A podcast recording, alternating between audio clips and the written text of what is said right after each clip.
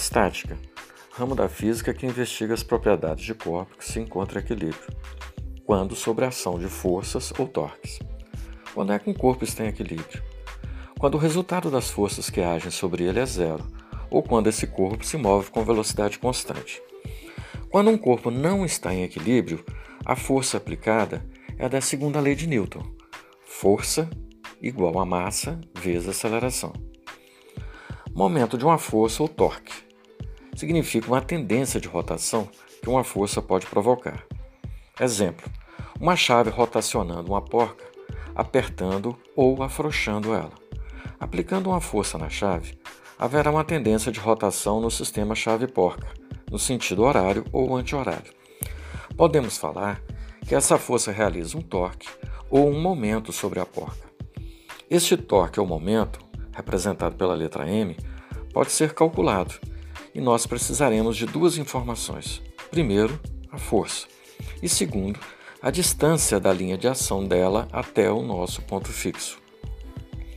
A unidade usada para calcular o momento da força é dada em newton por metro, de acordo com o Sistema Internacional de Unidades. A fórmula é momento da força igual a força vezes deslocamento. Se a distância, interpretando aí a fórmula, se a distância fosse se tornando cada vez menor, para a mesma força aplicada, o momento gerado é cada vez menor, ou seja, quando eu aplico uma força mais próxima do ponto de rotação, a tendência de rotação gerada por ela é menor e, portanto, será mais difícil rotacionar essa porca. Por outro lado, se a distância fosse se tornar cada vez maior, para a mesma força aplicada, o momento gerado é cada vez maior, tornando assim mais fácil rotacionar a porca. Tipos de alavancas. Primeira, interfixa. É quando o ponto fixo dela está no meio. Exemplo: tesoura. Onde a pessoa aplica a força nesta tesoura, chamamos de força potente. E a força de corte dessa tesoura chamaremos de força resistente. Segundo tipo, interresistente significa que quem está no meio é a força resistente. Exemplo: carrinho de mão, onde na roda está o ponto fixo. No meio fica o peso do carrinho, que é a força resistente. E na outra extremidade, onde a pessoa aplica a força, a gente chama de força potente. Terceiro, terceira alavanca é a alavanca interpotente. Significa que quem está no meio é a força potente. Exemplo: uma pinça pegando um objeto. Numa extremidade dessa pinça, temos o ponto fixo, e a aplicação da força está no, é, tá no meio, é que chamamos de força potente. E na outra ponta, onde a pinça aperta o objeto, fica a força resistente.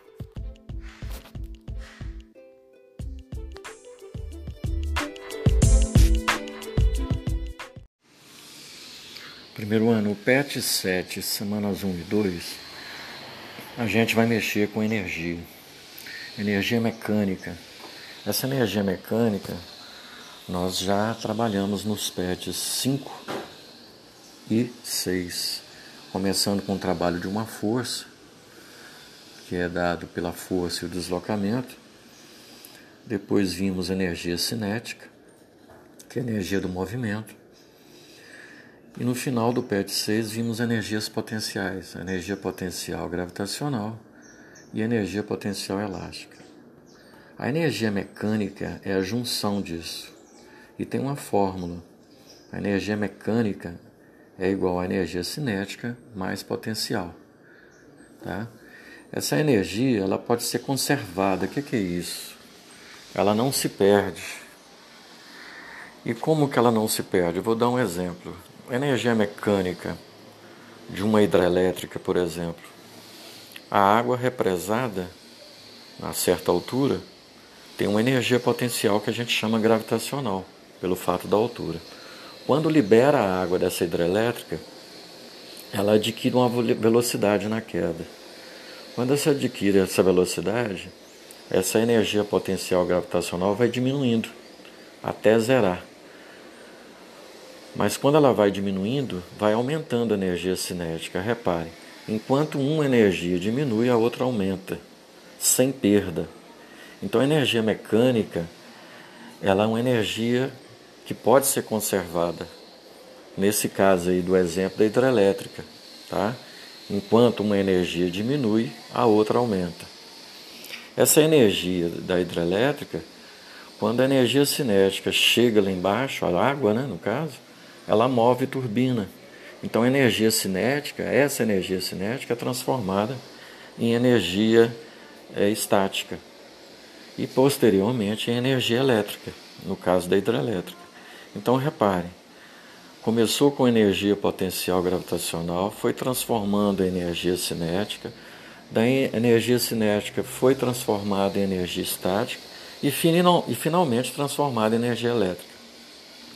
Em resumo, a gente pode falar que a energia não se perde nem se cria.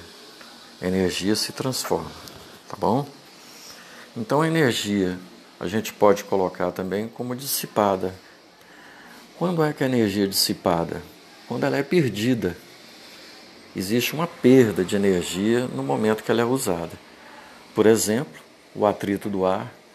Quando você deixa um objeto cair, ele não cai em queda livre ele tem o ar para dar o atrito. O atrito é uma força contra o movimento.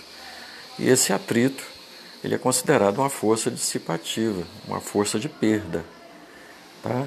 uma energia de perda. Não podemos esquecer que a energia é dada em joule, tá, gente? Energia dada em joule. O conceito de energia é um conceito muito amplo, muito amplo, porque nós temos N tipos de energia mas ela se concentra tá, na energia mecânica. Todas as energias que você imaginar aí, energia eólica, energia elétrica, a energia é, é, mecânica, tudo vem é, relacionado à energia cinética mais a energia potencial. Toda energia que você imaginar está resumida nessa fórmula aí, tá? O que, é que não é energia? Bom, muita gente fala que é, uma frase típica aí, hoje eu acordei com bastante energia, bastante disposição. Então, nesse caso aí, a energia não tem nada a ver com a física, tá?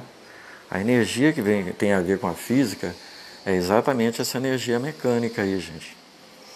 As atividades, que são seis atividades teóricas, essas atividades vocês têm que prestar muita atenção nos textos, muita, vocês vão lendo, prestando atenção e grifando, tá? Grifem as partes mais importantes, que elas vão ser importantíssimas aí na resolução das atividades. Façam as atividades bem detalhadas, tá, gente? Do jeito que está pedindo lá, com desenho e tudo, tá? Qualquer dúvida eu estou à disposição. Bons estudos. Segundo ano, o PET 7 semanas 1 e 2, a gente vai conhecer a matéria chamada calorimetria, que estuda as medidas do calor nos corpos sólidos. Primeiro vamos saber algumas definições. Calor. O que é calor? É a transferência de energia de um corpo para outro devido à diferença de temperatura entre eles, né, gente? O que é a temperatura? A temperatura é o que mede o grau de agitação das moléculas. Quanto mais agitado, maior a temperatura, e vice-versa. Na calorimetria, nós vamos conhecer é, dois outros, duas outras definições que a gente tem que estudar: capacidade térmica e calor específico.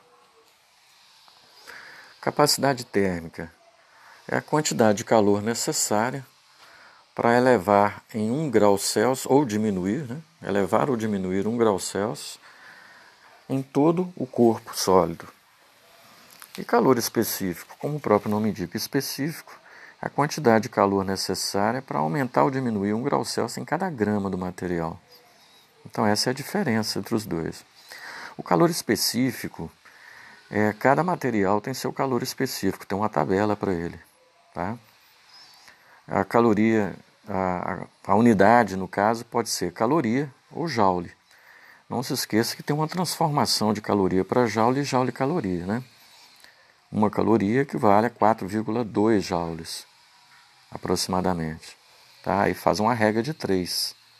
Uma regra de 3 para poder transformar, caso necessite. Outras definições aí que a gente tem que saber é calor sensível e calor latente. O que é calor sensível? Calor sensível é quando um corpo sólido recebe ou perde calor sem mudar a fase. O calor latente é o contrário, é o corpo recebe ou cede calor, mas ele muda de fase. No momento, a gente vai, vai mexer mais com calor sensível, ou seja, o corpo não vai mudar de fase, tá bom?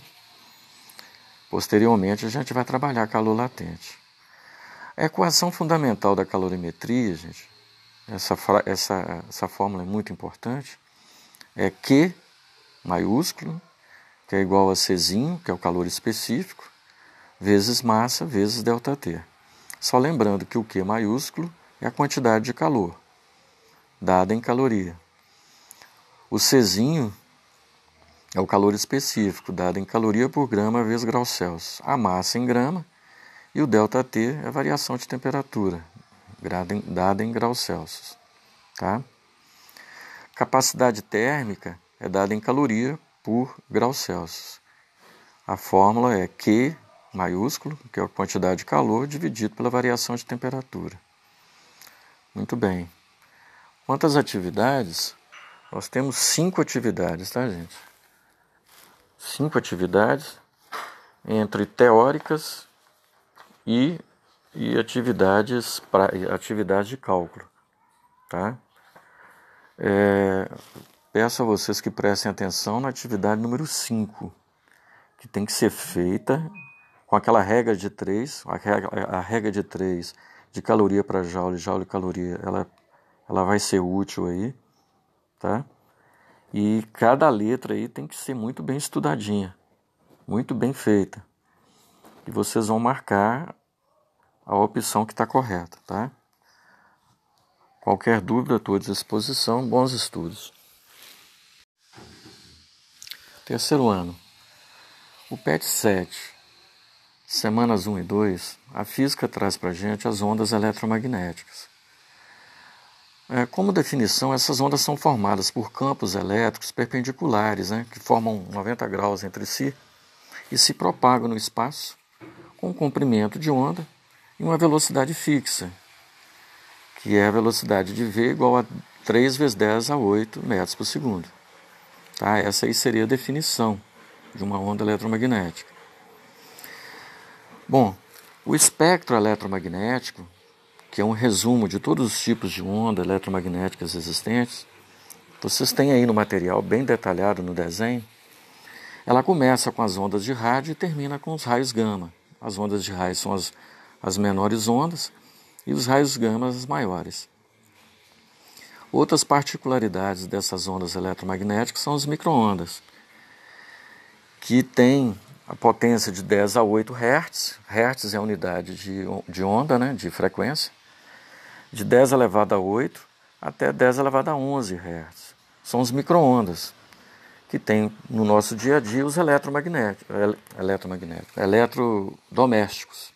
Os eletrodomésticos nossos, no caso de microondas, eles trabalham nessa banda de onda, que é 10 elevado a 8 a 10 elevado a 11 Hz. É, corpos aquecidos a gente chama de radiação infravermelha. Corpos aquecidos têm uma banda de frequência de, de onda de 10 elevado a 11 a 10 elevado a 14 Hz.